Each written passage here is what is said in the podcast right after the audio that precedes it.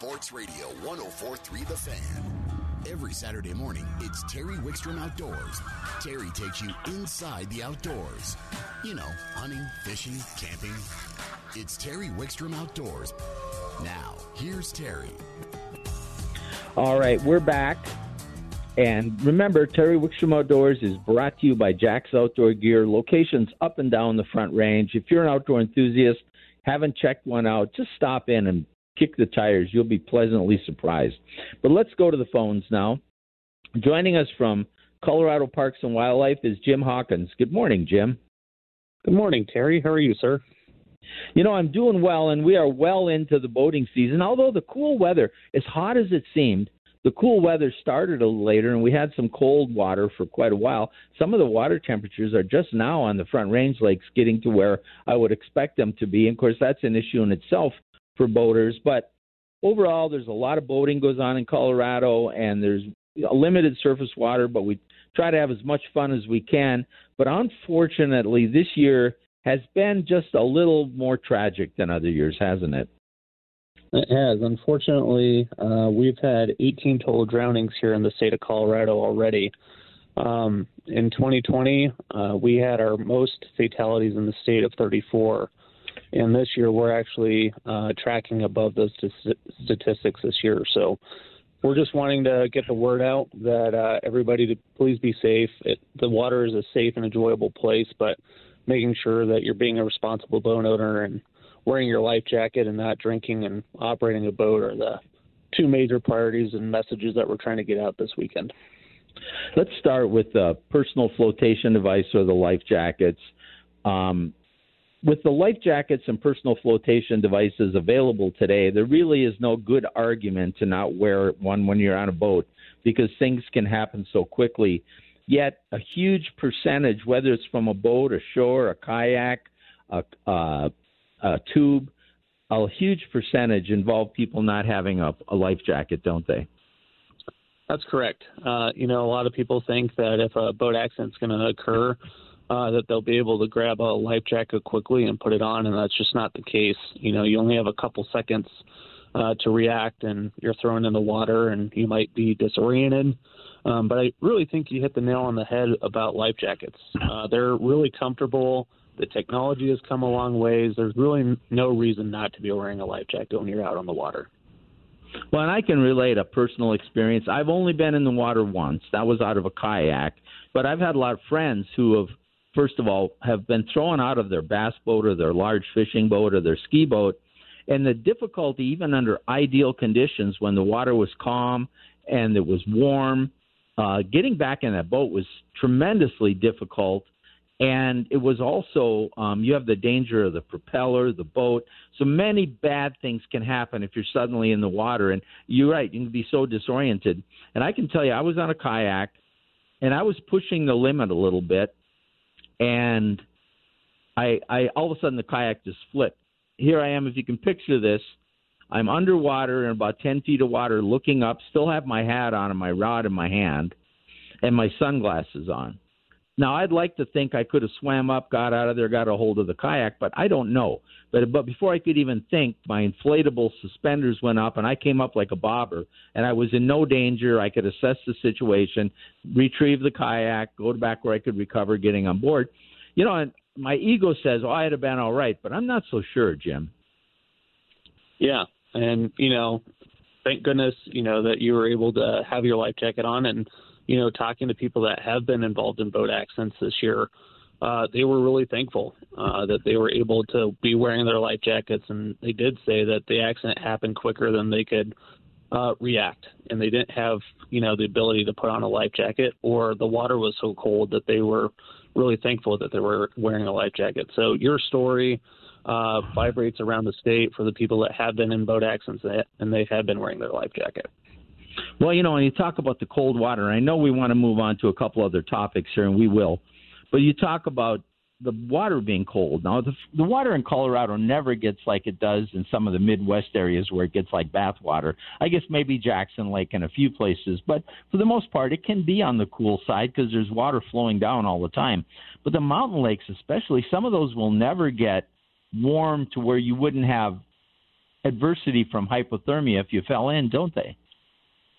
Yeah, that, I mean, right now we still have lakes that are still 45, 55 degree uh, water temperature, and you know hypothermia is a real thing. Um, we kind of go with the one plus one rule, uh, which is if you fall out of your boat in cold water, you typically will have one minute to get your breath under control. You'll have, uh, you know, 10 minutes uh, to actually, you know, get out of the water to get on your boat, and then you have one hour uh, for rescue, uh, and that's, you know, in ideal water temperatures. Uh, if you're in 45 degree, 55 degree water, you know, you're talking about less than 10 minutes to do all of that stuff before hypothermia actually sets in. Yeah, and it, it's uh, in fact I, I'm not sure about water temperature, but I used to teach some survival courses, and air temperature. We found most people ended up with hypothermia between 50 and 60 degrees, not 30 or 40. You know what I mean? So it and water transmits heat so quickly out of your body, but it really is something to be aware of. And just I think the message here is just put on a flotation device. They're comfortable. Something happens, it might be uh, an inconvenience, and it might even be a laughing incident sometime down the road, but maybe it won't be a tragedy. Another thing that comes up this year is you guys now voting under the influence is always a big concern with Parks and Wildlife and all water um, people who manage water recreation. But you really make an extra push this time of the year with a, a program called Operation Dry Water, don't you? Yeah, we do. So uh, Operation Dry Water is a year-round uh, awareness campaign about obviously boating under the influence. Uh, however, we are doing a heightened awareness and enforcement uh, over the Fourth of July weekend. You know, unfortunately, uh, it's a very busy weekend for everybody involved, um, and we just want to make sure that everybody has a safe, enjoyable time on the water or when they're camping, and that they all go home at the end of the weekend safe and sound.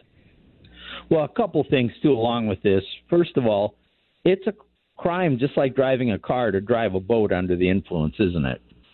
It is. It's uh, still the legal limit, like you're driving a car, so it's 0.08. Um, the other thing that I do want to point out specifically about alcohol is alcohol is a leading uh, contributing factor in all recreational boating deaths and a major, uh, you know, factor in incidents on the water. So that's why we're doing this uh, awareness campaign specifically over the weekend. Well, I think another thing that people don't understand is that you're out on the water in the hot sun, maybe not drinking other liquids, you're exposed to the elements, and then you've got everything's moving.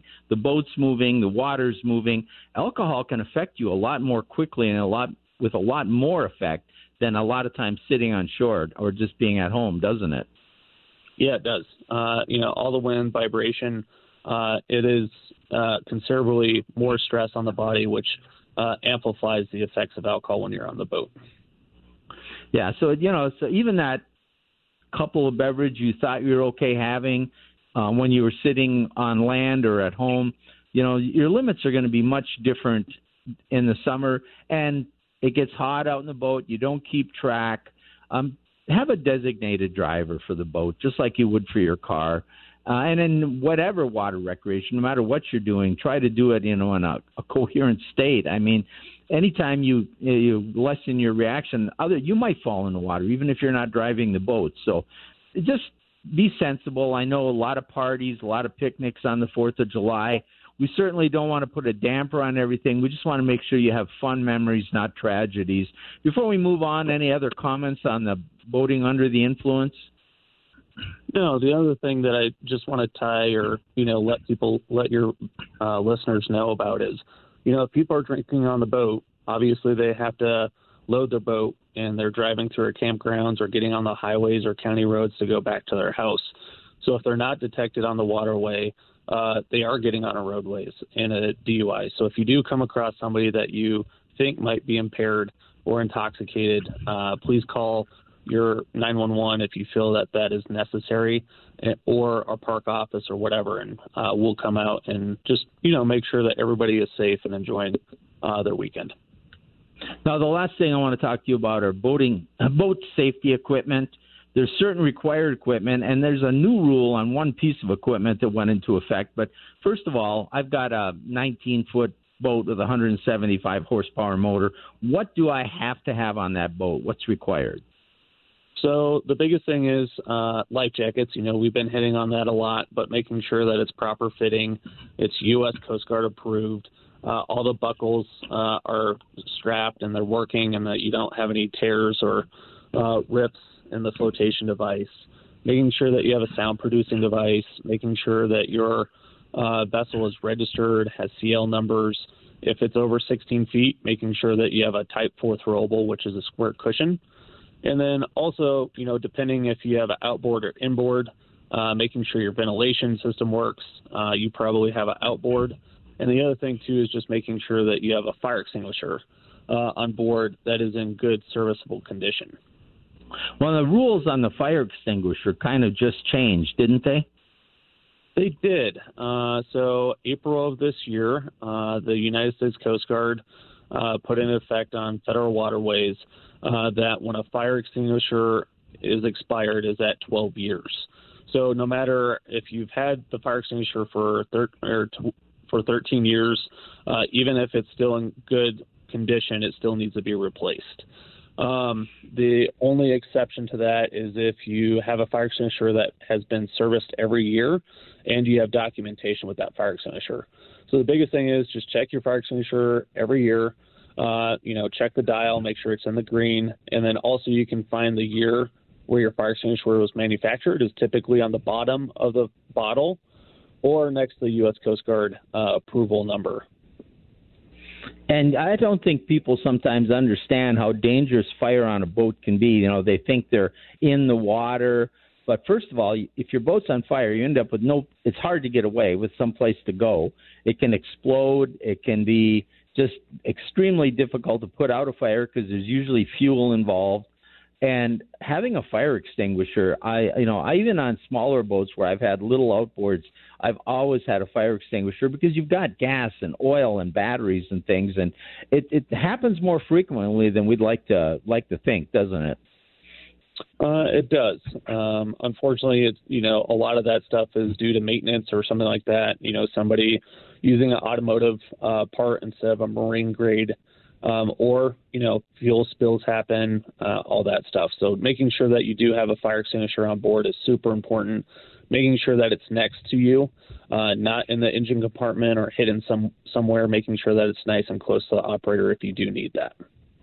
All right. Well, I think we've covered things, Jim. And you know, I, we don't want to be alarmists. We don't want to dissuade people from being on the water. Colorado has a is a beautiful state to recreate in. We just want to make sure they do it safely and and have a great time. Any last comments?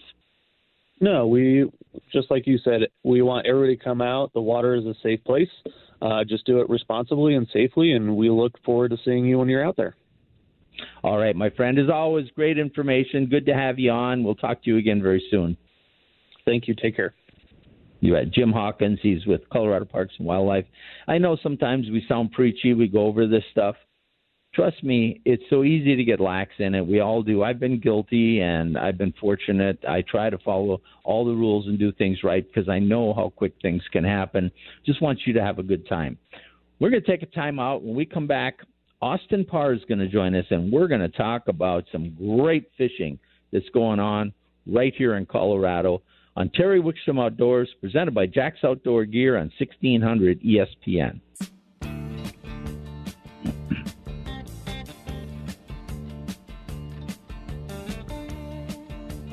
Dire Straits, always a great, great band to listen to. Get your toe tapping wherever you listen. Let's go to the phones. Joining us, one of our favorite contributors. He's been with us for quite a while now, Austin Parr. Good morning, Austin. Good morning, Terry. Thanks for having me. Thanks for being on. I was just thinking, you know, you've been with the show, you're a regular contributor, and back when we were traveling more, you were a fill in host. I don't even know how, when did you start on the show? Do you remember? Been a number of years. I couldn't tell you exactly though. We're both getting younger. That's the good thing. That's it. yeah. So there's a lot of great fishing going on. Man, June is just the the greatest month if you're a warm water angler in Colorado and even a trout angler in Colorado. There's just so many different opportunities and really a multi-species set of opportunities right now too. Why don't you start taking us through? Start with some of the metro area stuff. Yeah, Chatfield has been absolutely spectacular. Really, the best numbers of fish that I've seen in God probably close to ten years. Uh, right right now, as far as on guide trips, we've been averaging 80 to 100 fish days very easily. Uh, there's still been a pretty significant uh, chironomid and small midge hatch out there, and those walleyes have been very keyed in on that. And uh, the the leech and crawler bite has certainly been a lot better than some of the other presentations that I like a lot, such as the blade baits or the jigging Raps or even throwing swim baits. Some of that is working well in certain areas, but overall, slip bobbers as well as things like a whistler jig, a little propeller blade jig with a live leech on it, on top of the structure out on main lake structure, really has been worthwhile. Fish are piled up on there, and uh, really the only limiting factor of catching fish is how much bait did you bring. You know, I, I want to make a quick comment before we move on or talk more about it. And they lowered the water in Chatfield this year before the shad hatched. And so yeah. we're not having a this year's shad hatch. Now we may get one later in the year. Sometimes that'll happen, but right now we're in a phenomenon where the walleyes are fat or they're they were fattened up. They're ready to go. Their metabolism is strong, but there isn't enough bait available, and that's I think the why they're focusing so hard on the bugs, but also why they're easier to catch. Don't you agree? I would definitely agree. We're starting to see a few shad on Cherry Creek, and overall that bite has still been productive, but not nearly as easy as that Chatfield bite has. And as you mentioned, uh, everything seems to be a little bit behind schedule right now. We're obviously getting back to to hot over the last week or two here, but uh, we may still see that shad hatch. I certainly hope that we do, uh, just for the sake of the lake. But for right now, uh, I definitely agree that that the lack of bait fish in the lake has been driving that bite in a huge way. And the same thing goes with the smallmouth out there. Those those bass are out on some of those humps a little bit. And you'll catch a lot of little ones doing the same thing I've just mentioned. But there's also a lot of fish that are in that no wake zone on the edge of the gravel pits, on the edge of the weed lines. There's walleyes back there too. And then on the main dam face, a lot of folks have been having great success on smallmouth. The topwater bite is really starting out there right now. And with them being post spawn, things like whopper ploppers or choppos are about as easy as it gets, where you can just reel it across the surface of the lake early in the morning. But one of my favorites is a Rebel Pop R, a good deep cup lip. Uh, those work extremely well uh, in the shallows in that early morning time frame. And as the sun comes up, switching over to a Senko or then even a, a tube jig out off the edge of where the rocks meet the sand on the dam can be extremely effective for the bass. Yeah, and the bass in other areas too, uh, ponds and other lakes, and we may touch on that later on. How different is Cherry Creek? You said the shad are showing up there. Is it more of a crankbait bite there then, or is it just hard to fish, or how is it fishing? It's the very early stages of it. We're starting to see a few small guys. They're not significantly out there yet. Um, and the fish aren't uh, heavily, heavily keyed in on it, but the blade bait bite has been better than the bait bite has been at Cherry Creek. Uh, exact opposite as, as Chatfield. Now the fish have still been up on top of the structure, but they're not quite as heavily concentrated as you're finding on as on Chatfield. On Chatfield, I mean, they're so tight on some structure you can just sit there for hours and catch 50 or 60 fish on one spot without even moving off spawn anchor. But on Cherry Creek, uh, moving along structure points, pitching blade baits and jigging Raps to allow you to cover that water has been very good. And then if you're pulling bait, which has still been effective, uh, I've been having better success doing things like bottom bouncers or Lindy rigs and moving with my trolling motor on the slow troll uh, to cover that ground, and then adding the spinner blades to my rigs. Whereas I've not been doing that as much on on Chatfield, although it would still work. Uh, but those spinner blades seem to be making a difference on Cherry Creek when it comes to the walleyes on the bait presentations. But the whole key out there is just covering more ground and not setting up on one spot for too long, unless obviously you found a grouping of fish that's that's a good strong group. It sounds like Cherry Creek is more of a reaction bite, and Chatfield is still a feeding bite. Would you classify it that way? I would definitely agree with that, and that usually is is what happens. Cherry Creek, with it being a little warmer, will get the shad to come out a little earlier than Chatfield will, and and uh, well, it seems like that's that's the case right now as well. So, what are you hearing on some of the mountain lakes? Bite has been picking up in a lot of different places up there. Um, spinning has been, you know, pretty darn worthwhile. A lot of folks have been catching some big pike up there on on large jerk baits, about as big of jerk baits as you can get your hands on. The planer board bite really has been the the, the key up there. Uh, the the trout bite has been fair. Definitely doing better as the wind kicks up. Uh, if you have a flat, calm day, it can be a little bit more challenging uh, rather than having that that wind blow. But then some of the lake trout have been definitely productive. I've been hearing good things about Granby. The tube jig bite has been picking up for a lot of kind of uh, your your standard eater size fish. Some folks are still picking up some some bigger fish, but that's not quite been as productive. But then on a bite that's kind of just a fun one to take the kids on, uh, Georgetown, I've been hearing nothing but great success out there. Uh, some folks came in the store the other day and mentioned they were out in some float tubes, uh, casting tube jigs and working them high in the water column, as well as throwing small jerk baits, little sinking jerk baits like an HD trout were what they were using. But they said that the, the bite was very productive, and that might be a, a nice spot to just go hit for an evening um, or take the kids up and, and catch a bunch of fish. What about? Uh, I want to circle back. You said about the bass bite. The bass should be getting almost into pre a post spawn in most bodies of water, at least smaller ones. Although I was out a week ago and a lot of the big females were still had eggs. But it, Yep. it, this should be a good time for uh, people who are fish from shore for smaller lakes and ponds. Uh, if you can deal with the weed growth that'll be showing up, and it can be part of what your technique needs to be, it should be a good time to chase some bass around the the local ponds and stuff. I would think. I would completely agree. This time of year, I really tell folks to focus in on top water early and late in the day. As you mentioned, the weed growth can be pretty substantial, and being able to cast top water baits in and around that weed growth can keep you out of the weeds a little bit better. Now, that's an early morning and late evening bite. It's all about the low light, but working a popper along the edge of the weeds, as I mentioned earlier, the whopper ploppers and choppos, but then the small ponds that have aggressive weed growth, you can do quite well with frogs. A lot of times I prefer to downsize a little bit on my frog versus what you would think about uh, in a, a larger body of water in the Midwest or up in the North Country. But I'm going to go down to a smaller live target frog or a little booyah pad crasher and work those in the, the weeds, and that can be really good. And then as the sun comes up in the middle of the day, uh, the weed growth, as we mentioned there, uh, can be an impediment for things like uh, square bill or lipless crank, something that we were doing better in the early time of the year. So I'll switch to a little Senko. Uh, if I'm wacky rigging, I'll utilize a, weedless extra wide gap hook. But then you also can Texas rig those weightless. And if you uh, select the correct Senko that has a lot of salt that's heavy, uh, you can really get that to sink nicely. Uh, I like the Max Scent Generals as well as the uh, the Yamamoto original Senkos, but fishing those weightless and weedless around those weeds can truly be an effective pattern to catch a lot of really nice fish.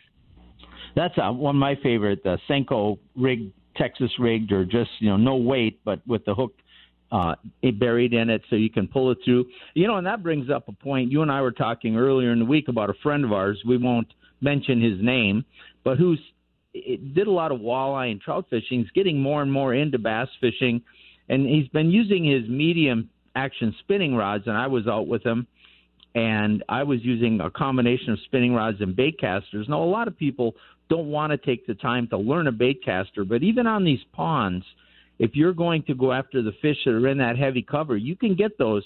But you really need to get something with some good backbone into it, and they make spinning rods like that now and then you got to put the right line on it. Give us a few recommendations, maybe on that those lines. So when I'm fishing bass with a spinning rod, if I'm recommending it, I'm definitely into a medium heavy. A seven foot medium heavy a lot of times is the main target that I'm looking for, and I want something with a good fast or extra fast action tip to retain the heavy backbone in the middle of that rod to be able to get those fish out of that cover. And then on a spinning reel, you want to make sure you have a large enough reel to balance that heavier rod. So most likely a, a 3000 or a 3500 size is the, the size I'm looking for. And then definitely a braided line option to a heavy fluorocarbon leader is usually what I recommend. So a, a 20 pound braid is a good middle ground for a spinning rod that allows for decent casting coming off of the stationary spool. And then I'm usually going to a, a 15 pound or a 17 pound fluorocarbon on my leader. And that combination uh, will prevent and eliminate any of the backlashing that you'd have on the bait caster but still have enough power to get out of that cover, get those fish out of that cover uh, that you a lot of times will will need. And and people say, why do you fish with such heavy line? Well, it's not because the fish is going to break my line. It's because he's going to maybe wrap me up in something and then get me caught up and break him. So that's where I'm I'm really increasing my poundage when I'm bass fishing. No, I couldn't agree more. It's exactly how I approach it. A couple more quick things. One is, what have you heard about the rivers up in the mountain areas? Are they waters high? Are they flowing? Are they fishable? It depends upon the river that you go to. It seems like uh, you would think that runoff would be done, but there's been a lot of off-color water, and especially later in the day as the, the sun gets up and gets some snow melt going on, uh, a lot of the, the fisheries get a little bit off color, but that doesn't necessarily mean that they're not good for fishing. You just change your presentation up with some big, heavy, dark stone flies, maybe with a San Juan worm trailer, and then your smaller bodies of water will retain some clarity in the right drainages. And this time of year, the dry dropper fishing can be absolutely spectacular. A nice big attractor dry like a hopper or a yellow humpy, trailed with a beadhead nymph like a copper john or uh, a caddis nymph like a bird's nest caddis can be really worthwhile and fishing those uh, in the pocket water is going to be really productive throughout the whole summer. So it's something that I would be thinking about getting up and doing. And this time of year, I'm hitting a lot of the beaver ponds, are some of my favorite times to hit that. But the big water still is fishable and will be clear really pretty darn good in the next couple of weeks, I would imagine. Last thing, our next segment, we're going to go join Parks and Wildlife down at Pueblo Reservoir here on the radio about some special activities they have. What have you heard on the fishing down at Pueblo? Fishing's been phenomenal. Uh, if you're bass fishing, there's been tons of good action on Ned rigs, top waters, as well as Senkos up shallow. The walleye bite is really firing off. The bait bite's been good down there. Jigging a leech on a whistler jig has been worthwhile. And then some blade baits have also been good. It's more snaggy down there, though, so you have to watch out for that. You might lose some lures. And then a few folks have uh, heard that uh, and seen some wipers start to boil on the west end. So that's definitely a, a nice thing down there. And usually I like to recommend with those sterile wipers – maybe keep a couple keeper walleyes and let those wipers go. A lot of times is what I recommend. Uh, they're just such a phenomenal sport fish and a limited resource here in Colorado. All right, my friend. If people want more information, how do they get a hold of you? I'm at Discount Fishing Tackle. We're six blocks south of Evans on the west side of Santa Fe. All right, we will talk to you again soon, and we need to get on the water together. Let's do it, Terry. We're we're getting to the end of the the good summer bite. Let's do it. All right. Thank you, my friend. We'll talk soon. Austin Parr, always a tremendous resource. And we are going to take a quick time out, and then we're going to head down to Pueblo where they're having some special activities, both for you and your kids. Get involved, maybe even get you out fishing right here. That and uh, so much more right here on Terry Wickstrom Outdoors on 1600 ESPN.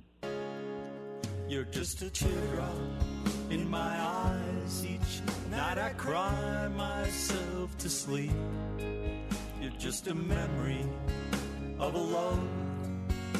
You're listening to Terry Wickstrom Outdoors on 1600 ESPN, brought to you in part by Jack's Outdoor Gear. By the way, that bumper music was part of uh, Wickstrom and Dobrith's current EP that you can find on Spotify and Apple Music. It's called Loneliness and Love. Give it a listen. We appreciate it. But let's talk some outdoors. Let's go to the phones. And joining us from Pueblo uh, State Park is Elise Loke. Good morning, Elise. Oh, good morning. Thank you so much for having me. Well, thanks for coming on. I know you were online. You probably heard us talking about the fishing down in Pueblo. We do that off and on, and I hear it's phenomenal right now. But let's start out in case we have new listeners that don't know where Pueblo State Park is. Kind of tell them where it's located and describe the park. Yeah, so let's see here. We are just west of Pueblo proper and just south of um, Pueblo West, and so we're right off Fourth Street. Um, if you're in Pueblo proper, and yeah, it's a really nice park. We have a really nice water feature.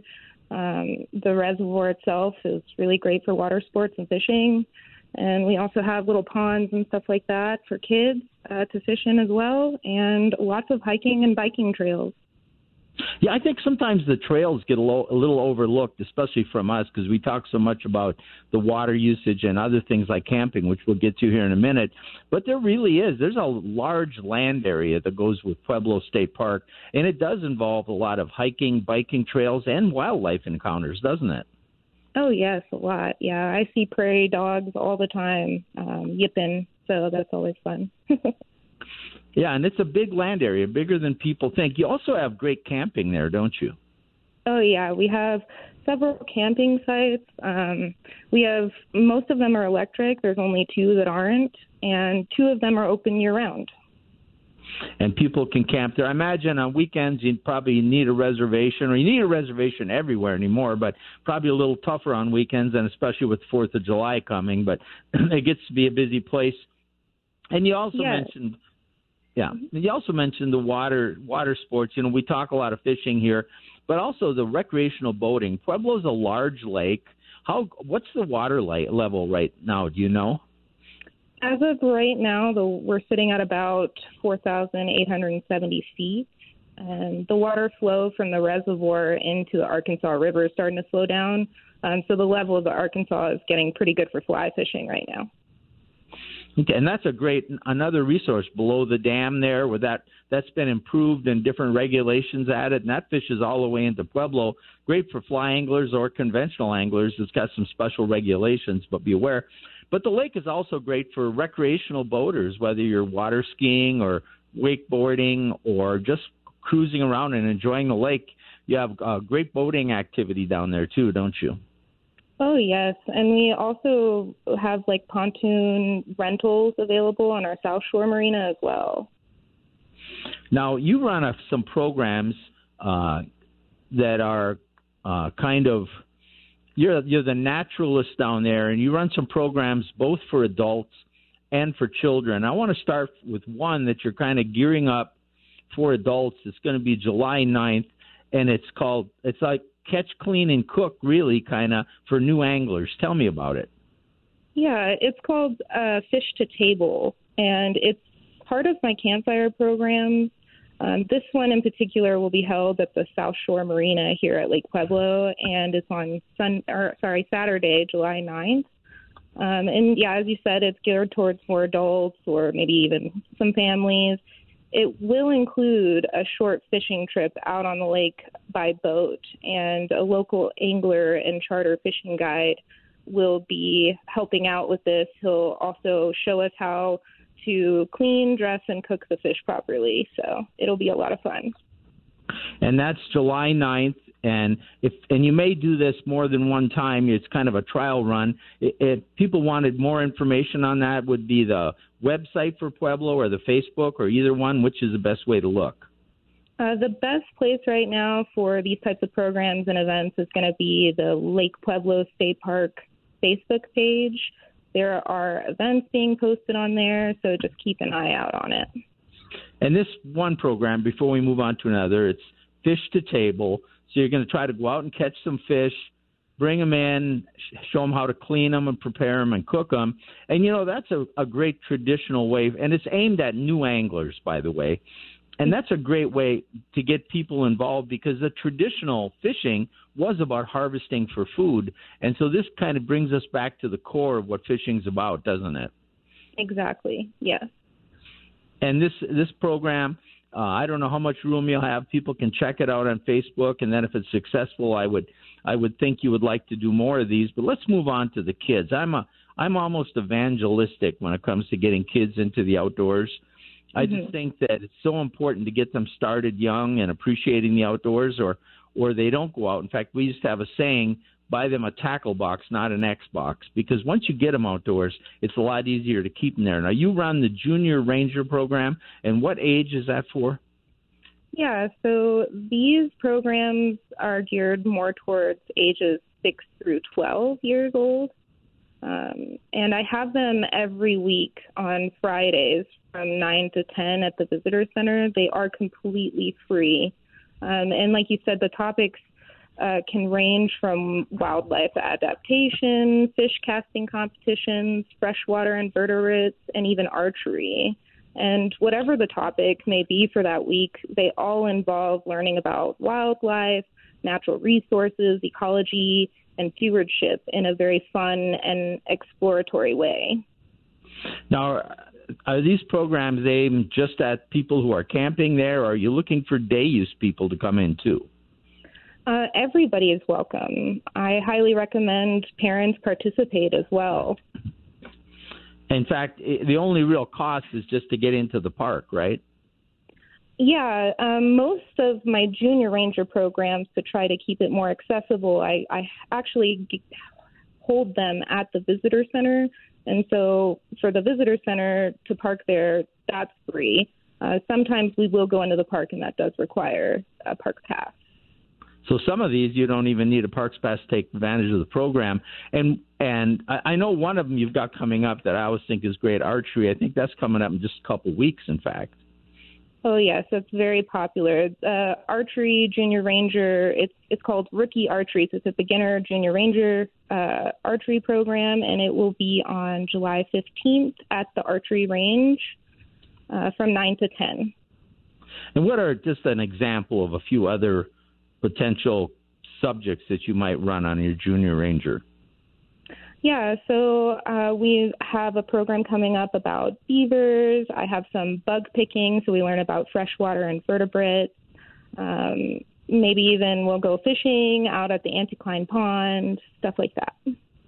All right. And again, finding more about these would be on uh, Facebook, the Pueblo State Park Facebook page? Correct. All the details will be on there, and please register.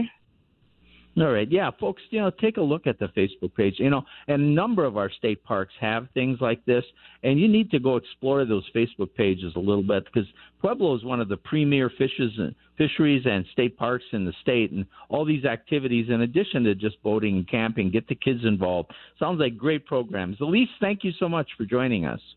Thank you for having me.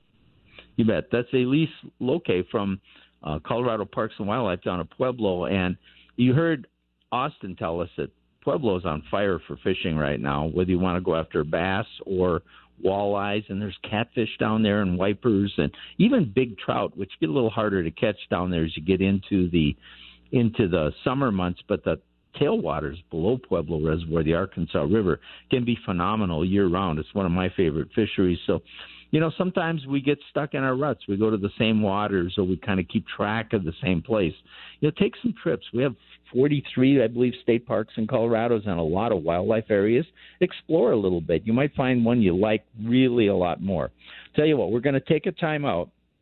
When we come back, Brad Peterson's going to join us, and we're going to talk about the Northeast lakes, including Boyd and maybe Sterling and some of those, and maybe even all the way up to Glendo in Wyoming. We'll find out what the water levels and what the fishing are like on those. All that and more coming up on Terry Wickstrom Outdoors, presented by Jax Outdoor Gear on ESPN 1600.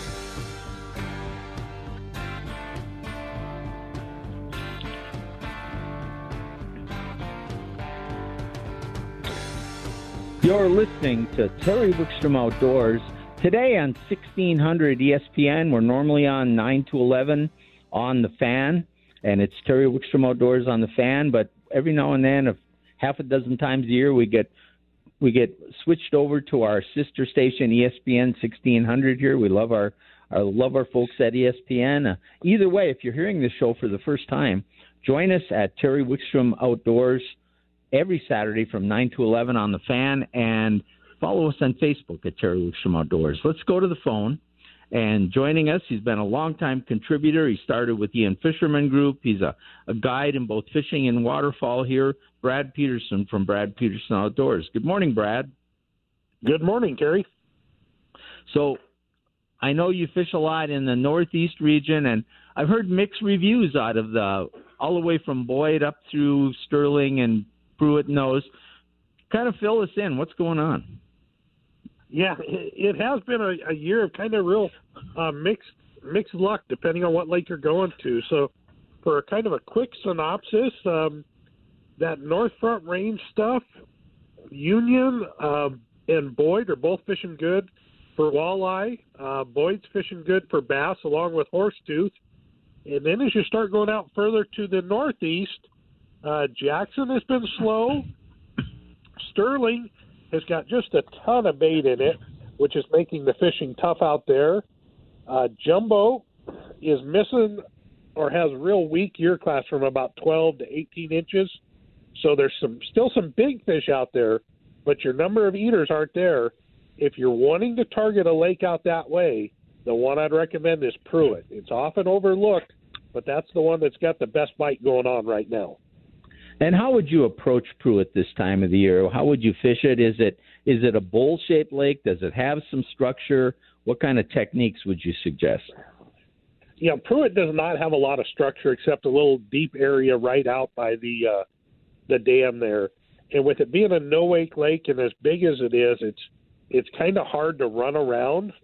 So I would really recommend people going up there and doing some sort of a a dragging or pulling presentation, whether you're you're kind of dragging bottom bouncers and spinner rigs, or uh, you know trolling like uh, planer boards and crankbaits, something to that effect that you're able to cover ground would probably be best. Me personally, I'd probably first start with uh, crankbaits and planer boards, running the number fives or number sevens size you know Shad Raps or crankbaits like that. And I would be going a little bit more on the fast side, kind of that two three up to two seven right now, really to cover some water and get those reaction strikes, figure out where those active schools of fish are, and then you can concentrate on those areas a little bit more with other presentations. And when you head up to a lake like uh, Prewitt, do you have any particular recommendations on color or or you said speed is that important? And and once you do find those fish are they suspended usually or can you catch them on the bottom? You know if i'm targeting the walleyes and say i've got two guys with me and we both got uh second rod stamp so we're running four rods. I'm going to run two pretty much tight to the bottom. One maybe uh two feet off the bottom, just a little bit off the bottom, and then one a little bit more suspended in the water column if I'm marking fish up that high. And color wise, the the colors I've had good luck with out there are kind of your silvers with some blue on them, and then your traditional, you know, your brighter uh, fire tiger type patterns always seem to do good out there. So I'm going to start with a few of the more shiny patterns and a few of the brighter ones and try to narrow it down as the day goes.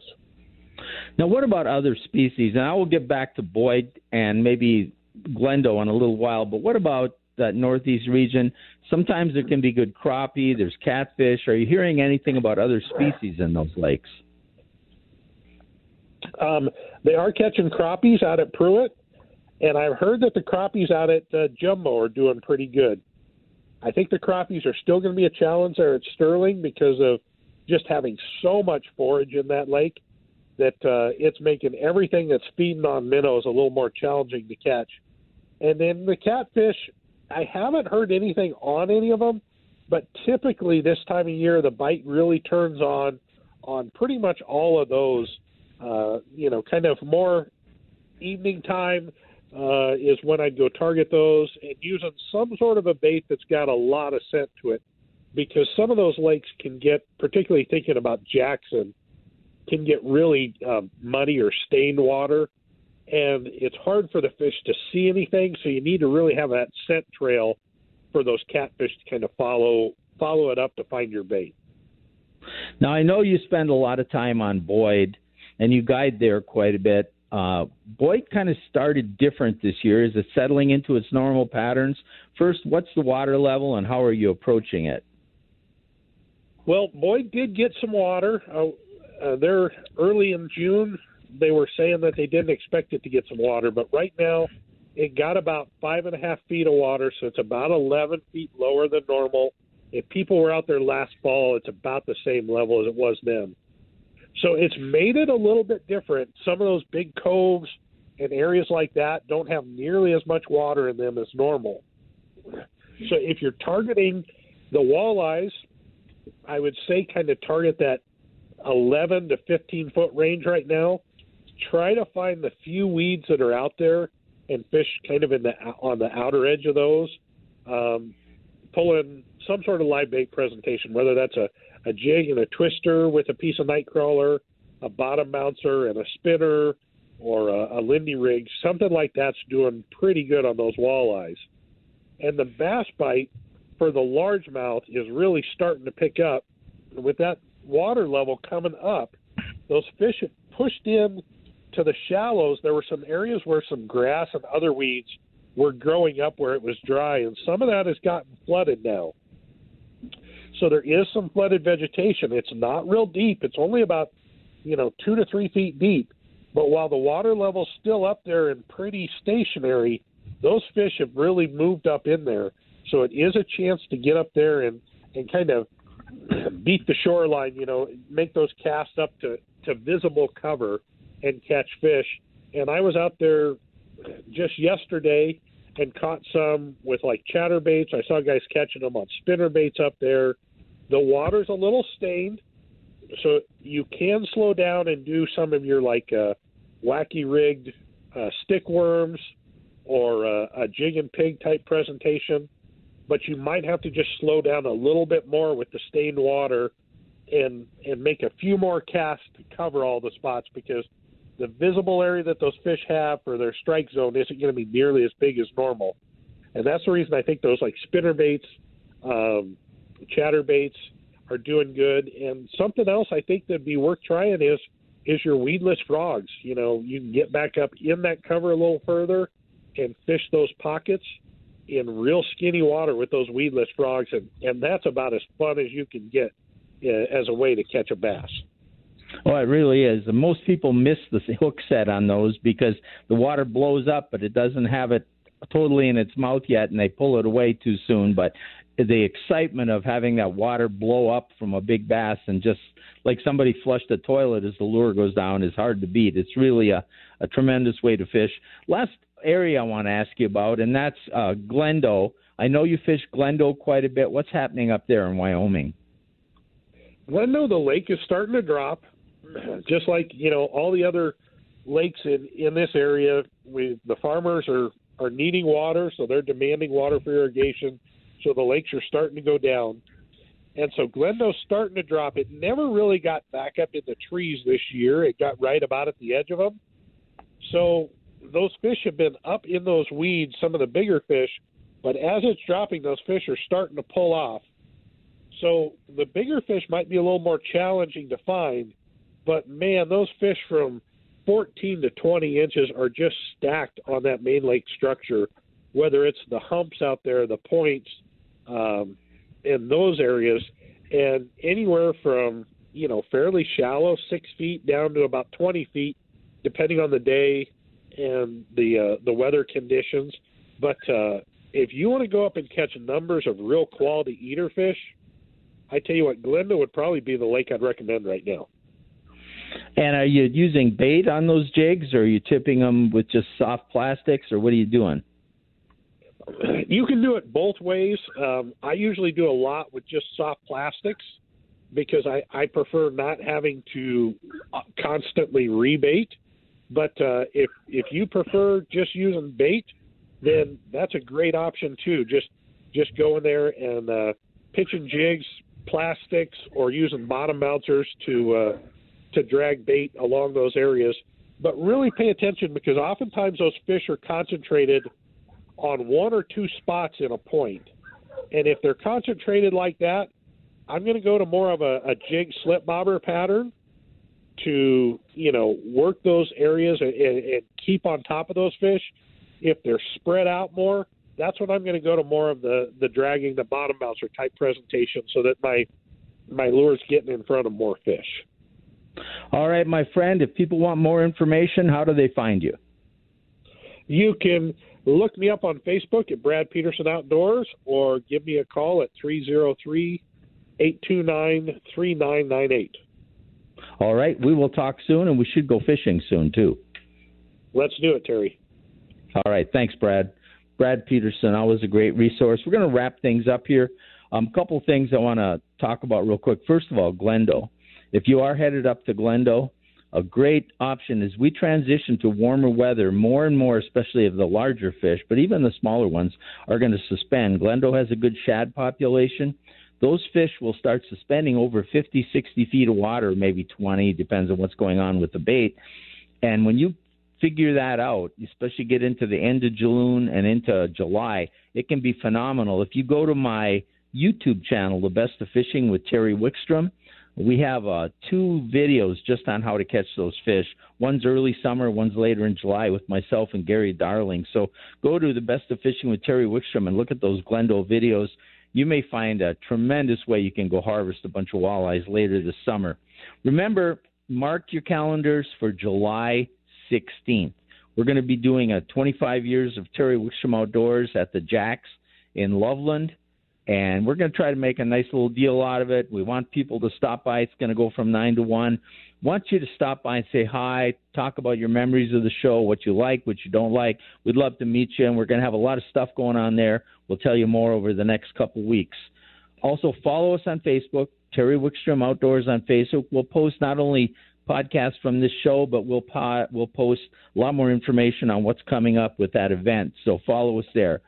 I want to say thanks to Jake, Thanks to Karen for keeping me online and on the air. Thanks to all you for listening. We will let the Eagles take us to the top of the hour in sports on ESPN.